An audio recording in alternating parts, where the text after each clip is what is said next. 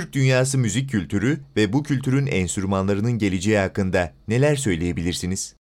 Ee, aslında bir tehlike içerisinde Türk dünyasının müzik kültürü. O da şu, e, bir tarafıyla güzel çünkü bir kaynaşma e, başladı. Yani Türk dünyasının farklı kültürleri, farklı bölgelerin e, müzikal gelenekleri birbiriyle karışmaya başladı. Özellikle Türk dünyasının bu Sovyetler e, kısmında kalan bölümünde son 20 yıl 30 yıl içerisinde Türkiye'yi e, örnek alma ve takip etme gibi bir akım var.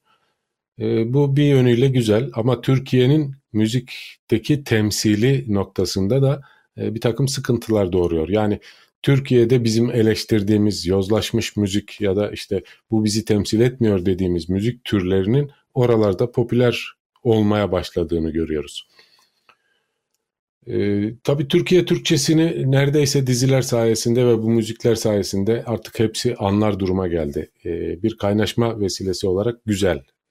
Fakat kendi geleneksel müziklerinin de e, popülerleşme sürecinde Türkiye'deki e, biraz geleneğe uymayan müziklerle e, karışmaya başladığını görüyoruz. E, bunu biraz dikkat edilmesi gereken bir e, nokta gibi, bir tehlike gibi görmeye başladım.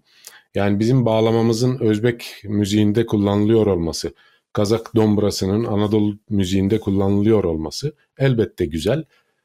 E, fakat yöresel kültürlerin de bir şekilde korunması lazım. E, onlar eğer yozlaşmaya, bozulmaya başlarsa tabii bu doğal bir değişim, doğal bir dönüşüm olarak kabul etmek zorunda olduğumuz bir şey ama bir takım kurumların en azından o geleneği e, koruması lazım. Burada e, somut olmayan kültürel miras e, olarak UNESCO e, tarafından da korunmaya alınan e, Uygur 12 makamı, Özbek Şaş makamı, Azerbaycan Mugam kültürü vesaire gibi e, değerlerin aslında